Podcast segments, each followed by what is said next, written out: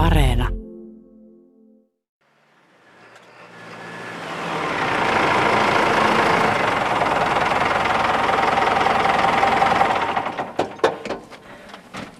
Esko Tapiainen, Ryödin luomutilalla ollaan nyt. Kyllä, ihan oikeassa paikassa olet. Että... Järven rannalla, Mukkulan laella.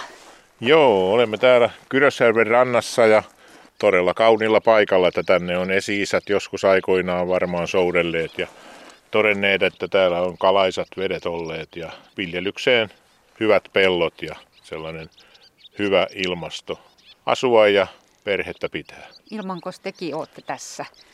Tämä on miellyttävä paikka olla, että vähän pitkän matkan takana tuolta valtaväyliltä, mutta noin kuitenkin sitten kun tänne perille pääsee, niin tämä on hieno, hieno paikka. Joo, ei käy kieltäminen kuopposta tietä. Mutka toisensa perään ja taisi maantiekin päättyä virallisesti jo tuossa matkan varrella. Kyllä se päättyy vähän ennen kuin tänne meille tullaan. Aika korvessa ollaan, vaikka kolmostien varressa melkein. Niin on, ja sitten jos ajatellaan vielä näitä vanhoja aikoja, niin vede, vesistöthän on ollut kulkureittejä. Tämä on ollut periaatteessa hienon valtaväyrän varrella silloin, kun tätä kylää on asutettu. Niin totta, siitä on päästy kätevästi kulkemaan. Mm. Kesällä ja talvella myöskin, että järvellä kun hevosella mennään, niin ei ole mäkiä, että siellä on tasasta ja hyvät kelit sitten. Kyllä, kyllä koska kylä on tämmöistä kumpuilevaa maastoa. Kyllä, tämä on kumpuilevaa pirkanmaalaista seutua. Täällä viljelette Joo. esimerkiksi luomuvalkosipulia. Kyllä, joo. Että noin, Käydäänkö pellonlaida? Voidaan mennä ihan pellonlaidalle ja, ja katsoa siitä sitten näitä kasvustoja. Esko Tapiaisen sukutila luomuvalkosipuli peltoineen sijaitsee Ikaalisissa vajaan tunnin matkan päässä Tampereelta kohti Vaasaa. Eli Suomen mittakaavassa isoimpia viljelijöitä luomu. No kyllä varmaan näin, että uskaltaisin väittää, että suurimpien joukossa, että luomuvalkosipuli viljeliharrastajia varmaan on aika paljonkin, jotka viljelevät omaksi tarpeeksi tai pieniä määriä myyntiin. Että meilläkin on aikaisemmin näin ollut, että lähdettiin niin kuin liikkeelle siitä harrastepuutarhasta ja, ja puutarhapalstalta ja ensimmäistä kertaa kun vietiin niin kuin kauppoihin ja tukkuun, niin oli 20 aaria ja tällä hetkellä viime vuonna oli hehtaari ja tällä hetkellä on sitten vähän yli hehtaari. Tästä Armolla on tekeillä. Puskuri ja konepelli kunnostamista. Just just, ei valkosipuliin liittyvä. Vissi, joo, tee vaan rauhassa.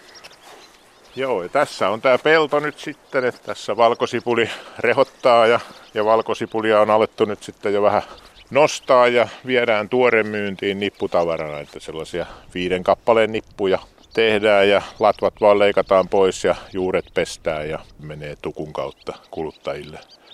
Niin, nämä, nämä valkosipulit on tässä viettäneetkin jo pitemmän aikaa tässä pellossa. Tämä istutetaan lokakuun puolivälin paikkeilla, ainakin meillä.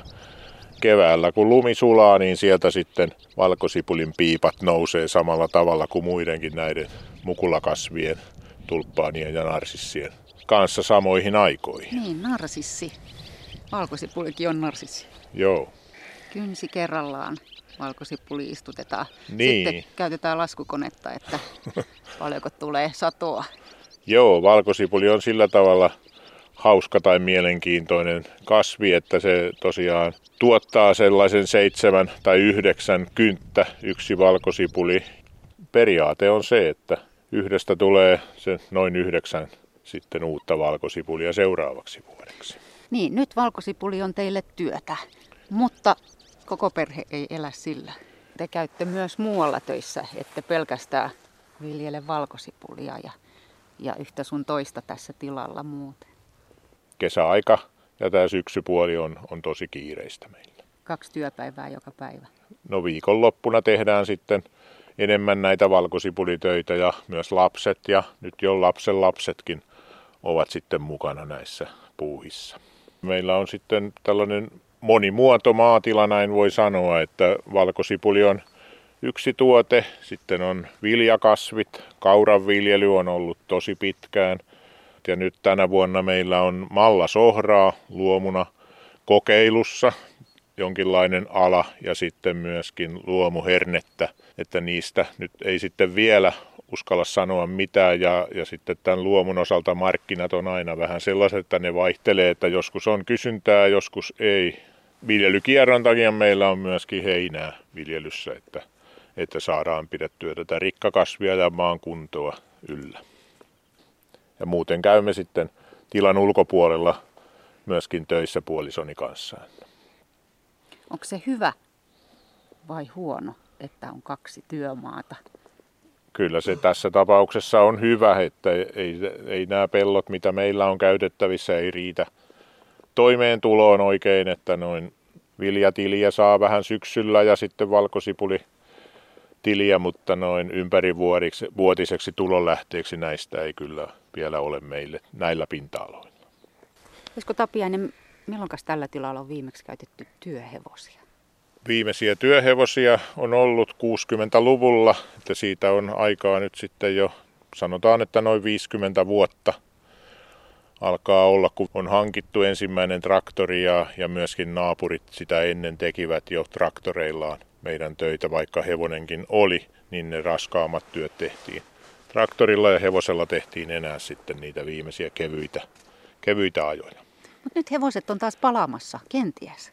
Täällä on nyt Miikka Ofeldt, jolla on näitä työhevosia ja hän, hän niitä käyttää todella töihinsä, että hän viljelee peltojaan hevosilla ja sitten tekee metsätöitä ja en tiedä ihan kaikkea mitä hän tekeekään, että hän on sellainen ideanikkari, että sieltä voi, voi mitä tahansa konetta löytyä sieltä hevosten takaa.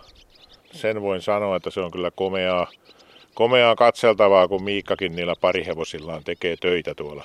Ajaa heiniä tai ihan mitä tahansa, muokkaa peltojaan, kyntää ja äestää ja istuttaa perunaa ja nostaa perunaa, niin se on kyllä komeaa katseltavaa ja näkee sen, mitenkä, mitenkä niin kuin mies ja hevoset toimivat yhteen. Että...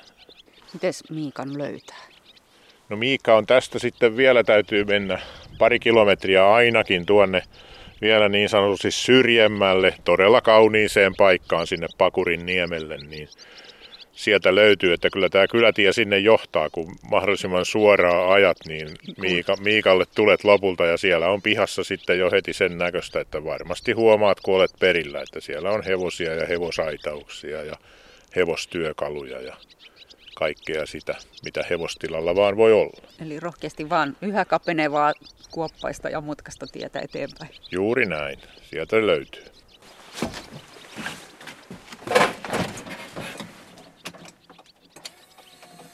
Esko Tapiainenkin puhua traktoriinsa Ryödin luomutilalla Riitialan seudulla.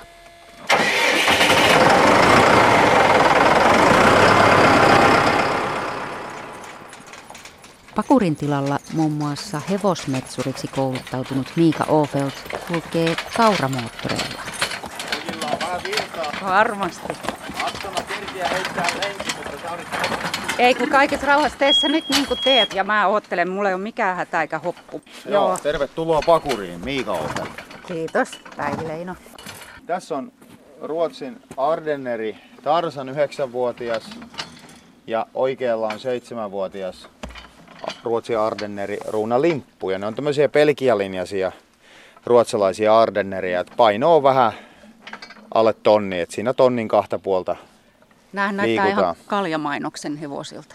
Joo, nämä on, nämä on näitä raskaita, raskaita vetohevosia, mitä on kehitetty aikanaan raskaisiin vetotehtäviin. Ja tämä on oikein, mä oon itse joskus laskinut, että 7-8 rotua, rotua testannut ja tämä on kyllä ihan niitä parhaita. Et suuresta koostaan huolimatta on erittäin ripeä hevonen, niin kuin näit kun tuolta te- tultiin, niin ei se ollut mitään löntystämistä. Mm-hmm. Ja sitten tuossa tarhassa on mun lapsuuden haave, mä halusin joskus, että mä olisin isona poikana, niin voisin saada Bersheronia.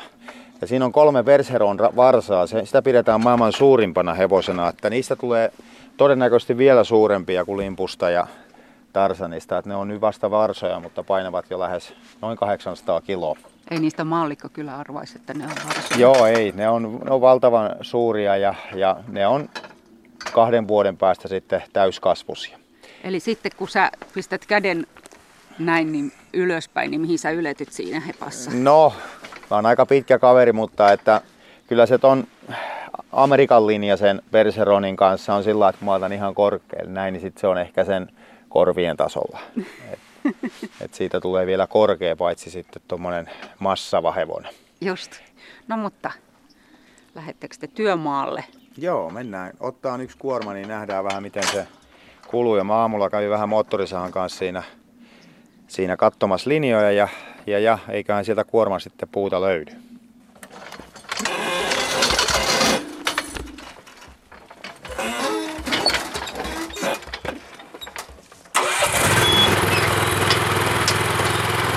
Mika Ofel käynnistää itse kehittelemänsä metsäkoneen, vaunun, jota kaksi työhevosta vetää ja jonka kouralla Mika poimii aamulla kaatamiaan polttopuita kyytiin. Mika Ofelt, onko sä tosi hankala ihminen, kun sä hakeudut tänne metsään yksiksestöihin, sulla ei ole täällä työkavereita, ihmisiä, joiden kanssa riidellä, miten hommat sujuu? totuutta toinen puoli, että, että kyllä mussa on hyvin vahva sellainen yksinäinen susi myös, että metsässä on hyvä olla. Sanotaan, että silloin kun pystyy olla itsensä kanssa, voi olla muidenkin kanssa. Ja metsä on semmoinen mulle itselle rauhoittumisen paikka ja siellä on niin kuin tilaa, se on yksinkertaista työtä, niin sulla on aikaa ajatella elämää ja asioita ja, ja mahdollisia ihmisten kohtaamisia, kun työnkuvaan kuuluu tietysti muutakin kuin pelkästään metsätyötä, niin – niin monesti ne pulmalliset asiat sitten ratkee siellä, siellä metsässä kannon nokassa tai moottorisahan kanssa päristellessä tai sitten hevosella ajaessa. Niin sä et kokonaan säästy ihmiskontakteilta, koska te reissaatte työkavereittesi kanssa ihmisten ilmoille tämän tästä. Juuri näin ja vallankin kesä on semmoista aikaa, että me kierretään festareita hevosten kanssa ja, ja kyydissä saattaa kesän aikana käydä liki kymmenenkin tuhatta ihmistä, että kyllä niitä ihmisiä sitten siellä kaupunkien vilinässä vallankin isoilla suurtapahtumilla riittää. Niin, tässä on siis limppuja Tarsan edessä ja sitten tässä on tämmöinen kärryperässä, joka on nyt tällä hetkellä jo täynnä koivupuuta. Kerro vähän tästä yhdistelmästä. Joo, tämä on semmoinen, meidän me lähdettiin 97 oman pienen firman kanssa kehittelemään näitä välineitä ja, ja saatiin hyviä yhteistyökumppaneita ja ajatuksena olisi saada semmoinen vaunu metsään, joka on paitsi ketterä, niin se pystyy ottamaan kohtuullisen paljon puuta kyytiin ja, ja siinä on tehokas kuorma ja, ja sitten siinä olisi hyvät turvalliset jarrut. Tässäkin on neljäs pyöräs jarrut, että se varmaan pysähtyy mäissä eikä rasita hevosia. Ja sitten yhteen pyörään, kun siinä hydrauliikkaa käyttää pieni tuommoinen polttomoottori, niin olisi sitten apuveto hevoselle. Ja ja nyt kun mä laitan vivun tänne etuasentoon, niin toisella puolella kuuluu tuo naksahtus, niin siinä menee apuveto päälle ja se antaa semmoisen kahden miehen työntövoiman tuonne pyörään ja, ja riuskan miehen ja, ja väsymätöntä voimaa. Että kun on ylämäkeä tai vaikeita maastoa, niin se helpottaa hevosia paljon. Ja tässä on tämmöisiä kaikkia pieniä juttuja, että tämä on tämmöinen nykyajan hevosmiehen apuväline, jolla sitten voidaan tehdä maansiirtotöitä. Mulla on tähän kipillinen lava ja, ja, ja mä voin ajaa, ajaa lannat pellolle ja tehdä niin kuin käyttää hevosta ja tehdä työn silti tehokkaasti, että, että ei siihen vanhaan käsipeliaikaan ihan tarvitse palata, koska meillä on nykytekniikkaa voidaan hyödyntää hevosenkin kanssa ja, ja tämmöistä on, ollaan kehitetty ja saatu siihen hyviä yhteistyötahoja ja, ja ollaan myyty muun, muun muassa hevosen käytön ykkösmaahan Ruotsiin. Tärkein, että omaan käyttöön tulee semmoiset välineet, mitä on hyvä käyttää. Kiltisti Tarsan ja Limppu jaksaa odotella, ei ne yhtään ihmettele, että eikö tässä nyt tapahdu mitään? Joo, kyllä ne ymmärtää, että nyt on tauko paikalla ja hevonen on energiatäytteinen eläjä, jos se on hyvässä kunnossa ja se hyvin hoidetaan ja, ja ruokitaan, niin se pystyy tekemään tuommoisen kahdeksan, jopa kymmenen tunnin päivän niin aivan helposti helposti ihmisen kanssa. No Miika, mistä sä oot oppinut niitä konsteja, että päästään yhteisymmärrykseen? No ehkä se lähti ihan pienestä, että mä vaan kattelin pienenä John Waynein länkkäreitä ja ajattelin, että toi olisi hienoa hommaa olla lännen mies. Ja, ja sitten kun mä vähän kasvoin, niin mä näin vanhoja suomalaisia mustavalkoisia kuvia, missä tosi miehet teki töitä ja raavaitten miesten töitä ja näytti, että niillä on kroppa kondiksessa ja, ja, ja puu nousee kyytiin. Ja mä ajattelin, että mä haluan olla isona hevosmies. Ja ensimmäisen hevosen ostin vanhemmilta salaa, kun oli akateemisesta perheestä. 17-vuotiaana olin säästänyt rahaa ja möin moottoripyöräni pois. Ja sai hevoseen rahat ja vanhemmat oli sopivasti ulkomaan reissulla. Ja, ja sieltä tuli, niin se oli melkoinen yllätys, mutta mä olin varustautunut siihen, siihen. Mä olin pienen tilan kanssa sopinut, että mä teen tilan töi, työt sitä vasten, että mä saan sitten hevosen ruuat maksuun. Ja, ja mä halusin tehdä ne hevosella, että mä opin siihen työhön. Ja siitä se alkoi se tarina sitten oma hevosen kanssa 17-vuotiaana. Oli semmoinen Suomen hevos Ori Jallukka, ensimmäinen hevonen ja entinen ravihevonen. Ja, ja ihan aikanaan se oli jo 13-vuotiaana katson alkanut ratsutallilta, mutta ne työhevoset vaan kiinnosti niin paljon ja oikea työhevosen kanssa, semmoinen aito työ. Minkälaisia työkavereita hevoset on, jos sä vertaat ihmistyökavereihin? Onko sulla muuten kokemusta ihmistyökavereista? No on kyllä, että kyllä mulla pieni, pieni porukka on henkilökuntana meidän pienessä firmassa ja, ja näin, että, että kyllä sitä, ja tietysti yhteistyökumppaneita on, mutta jos nyt hevosista puhutaan, niin hevonen on, hevonen on hieno eläin, että, että se, on, se on haastava, mutta se on myös palkitseva, että, että sehän on luonnostaan hyvin arka pakoeläin ja se, että hevosen luottamuksen saa,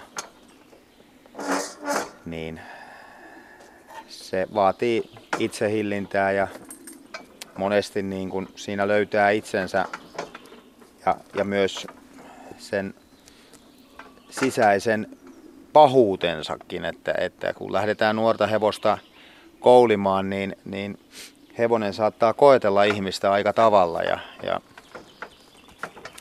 ja siinä joutuu niin kuin taistelemaan sen oman sisäisen maailmansa kanssa ja sitten sen todellisuuden kanssa, mistä, millä tavalla niin kuin hevonen asioita ottaa vastaan ja kykenee ottaa vastaan.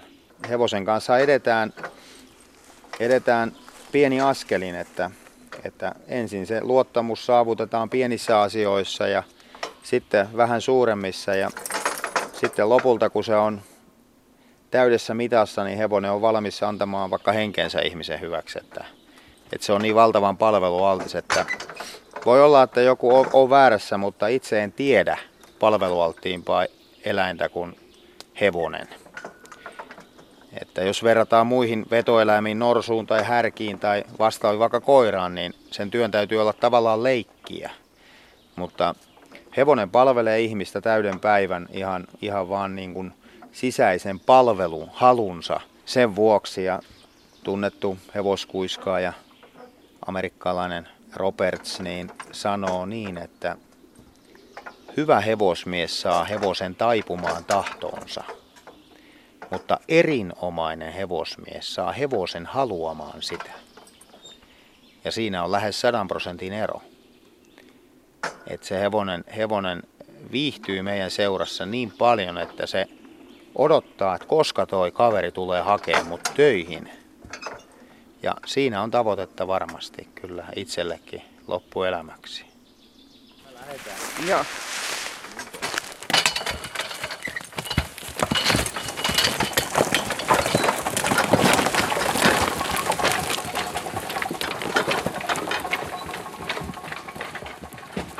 Miika Opelt, ootko sahdin ystävä?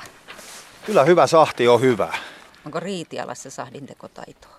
Kyllä täältä varmasti löytyy, että, että taidat olla sinne päin menossa, missä yhden sortin mestarit ovat, että sano vaan terveisiä ja sano pojille, että säästää vähän tänne pakurin torballekin maistiaisia.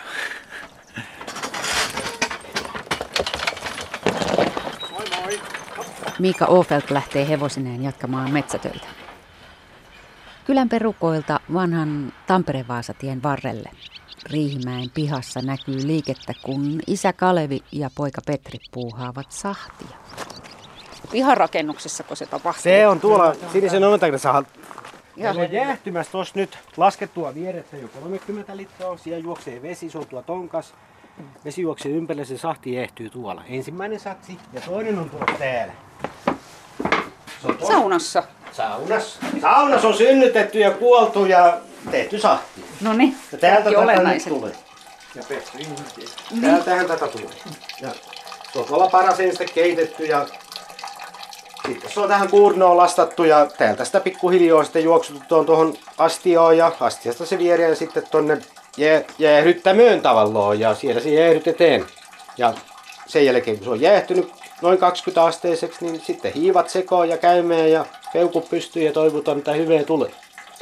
Että näin se niin lyhkäisesti käy, mutta siinä on pitkä tarina ennen sitä, ennen kuin se on juomakunnos. Että sehän on kolmivaiheinen tuo perinteinen saarinteko, että kastetaan, kastetaan ja kolmes vaiheessa kastellaan, kastellaan sitä eri lämpöisillä vesillä ja sitten siirretään patoon ja keitetään ja sieltä parasta se siirretään kuurnoon ja kuurnasta se siirretään jäähdyttämöön ja sitten kun on jäähdytetty, niin sitten se tota, pistetään käymään. Näin Tämä- lyhykäisesti. Tämä kuurna tarkoittaa sitä, että siinä se siivilöidään tuo vieressä siitä maltaasta. Eli tämä, al, tää amme tässä Joo, on se kuurna. kyllä, tämä on kuurna. Joo, ja sitten kun nyt tästä näkyy, että Se rupeaa nyt kuivahtaa, kun sieltä on joo, tulee eli, toinen. eli sinne jää tämä viljaosasto. Vilja, vilja jää Joo. Siivilän päälle tonne kuurnoon ja neste vaan otetaan pois ja näin se on aina tapahtunut ja näin se tulee aina tapahtuu. Isä voi kertoa käymisvaiheesta, kuinka kauan se kestää. Jaa, käymisvaihe on, on hyvä, kun se pistetään lain, ettei liian suurella hiivamäärällä käymään. Että se kuohuu kannata kovin. innostua. Ei Niin. liikaa innostua, anneta käydä siinä. Kestää semmoinen toista vuorokautta, kun se on käynyt Avo- Avoastiassa. avoastiassa. Ja sitten noin, tota, sen jälkeen voidaan kanisteroida, kun se on käynyt ja viedään jähtyy kylmään paikkaan ja talteen. Ja käy edelleen kyllä viikonpäivät sitten, kun Niin, joo, sillä lailla, että se on viikonpäivät hengen alla niin sanotusti, että se käy viikonpäivät ja että ensimmäisellä viikolla sitä ei vielä kauheasti juoda eikä maistella, että tota, mutta kun se ensimmäinen viikko on kulunut, niin sen jälkeen sitä voi jo vähän mennä korkkiana rauttelemaan ja katselemaan, että miltä se tuntuu ja maistuu, niin kyllähän se sieltä sitten jo rupeaa suuhun tuntuu. Mutta kaiken kaikkiaan pitkäveteinen hommahan teidän saarintekoon, että se on aina se vuorokausi pilalla ja vähintään. Niin, ennen ja jälkeen vai miten niin, se ja vaim, vaimon mäen mielestä se on sitten seuraava kuukausi pilalla. Että tota, Niin kauan kuin sahtia riittää. Onko tämä salasta puuhaa? Onko tässä paljon salaisuuksia? No ei tämä on mitään salaista. Tämä on ikailainen oikein julkinen tapa. Ikainen kuuluu sahtipitäjiin ja sitä tehdään täällä. Ja se on aina, se on syntymäpäivillä, jouluksi pääsiäiseksi tai sellainen juhlapäivinä. Ja on tietysti sellaisia, joka valmistelee vierettä myyntiin kyllä. Mutta, mutta valmiin sahtien saarimyyntiä ei voi suorittaa. Se on ainoastaan alkolasien oikeudet. Mutta no, niin tietysti näitä on tämmöisiä, että tehdään vaan vierettä ja itsestään sitten asiakas sitten käyttää sitä. mutta kyllä se täälläkin perinne on se, että tota, aina on joku juhla tulos. Että minkä takia sahtia tehdään, että ei sitä niinku turhan päitä ruveta ruuvailemaan, että ei, ei kelle ole tänä päivänä niinku näin hektisessä elämänmuodossa aikaa niinku tuhlata päiviensä. Mutta ennen vanha on, on puuastiat, niin paljon on tehty enemmän kaljaa kuin nykypäivänä. Että kyllähän tämä nykyään on katoavaa kansanperinnettä, että sille ei voi mitään. No tässä Kalevi nyt siirtää pojalleensa Pekrylle sitten osaamista. No on se siirtynyt aikanaan, ne on vielä kehittänyt sitä lisää tavallaan. Niin ja täytyy näin sanoa, että isällä on melkein, ku, melkein 60 vuotta sahrintekoperinnetaitoa ja mulla on vasta 30 vuotta, että, mutta yhteen laskettuna se tekee jo aika paljon. Että, on sitä nyt jonkun verran. Joku tankkiautollinen on tullut tehtyä. Tietääkö siitä, kun maistaa, että tämä on nyt Riihimäen sahti? No jos se on hyvä, niin se voi olla, että joku sanoo, että tämä on. Että Kyllä, siis sahrin, sahtia on niin monta kuin niitä on tekijöitäkin. Ja pienen käsialamerkin voi ehkä pystyä jättämään, mutta kyllä se aika vaikeaa on tänä päivänä, kun maltaut on teollisesti valmistettuja, niin itse ei enää tehdä kotona yksittäin kenenkään riihes. Niin niihin ei saa, niin kuin, maltaisiin ei pysty vaikuttamaan, että se on pelkällä tekotavalla, että mun mielestä sahrissa ei kaksi vaihtoehtoa. Se on joko hyvää tai se on pilalla. Se, Vattoa te ei riko, kun joku sanoo, että te rikkoo vattaan, kun juo sahtia, mutta ei se pidä paikkoon, se ei se vattoa riko. Paska menee tuhansiin pirstaleisiin, mutta jos väärin käyttää. Mutta vatta ei riko. Tää on nyt tässä isä meillä, että 50 litraa on täynnä ja ehkä me pienen päästä vielä muutama litra tiputellaan lisää, että tämä on nyt tässä, tämä viereen, tonne jäähtyy muiden joukkoon, niin tota päästään tästä sitten liikkeelle.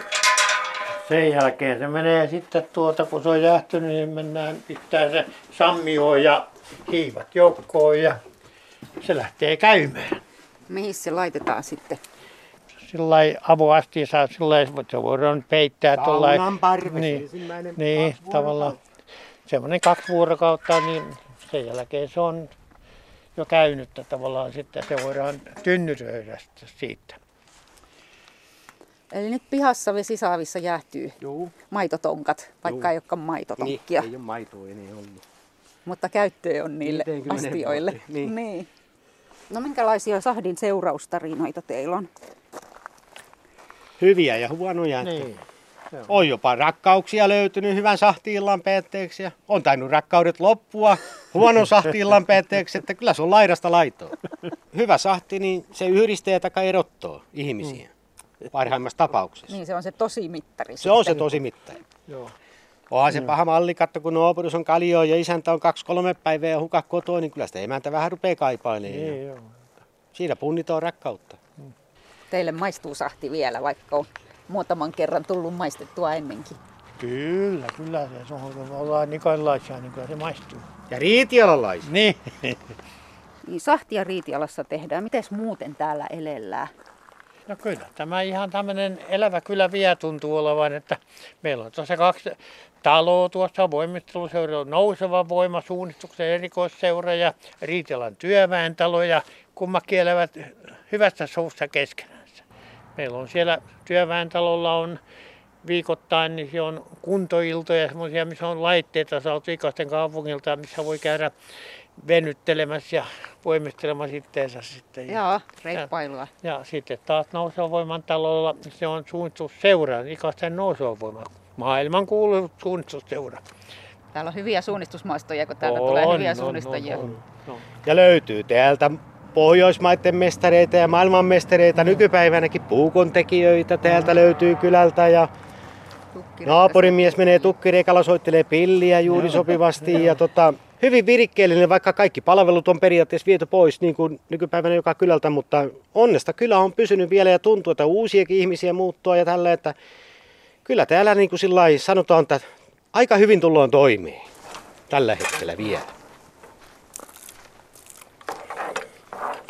Tota, voisi vähän käydä lisäämässä tota kylmän veden juoksutusta, että se vähän nopeammin vaihtuu tuo kylmä vesi tuohon tonkkien ympärille.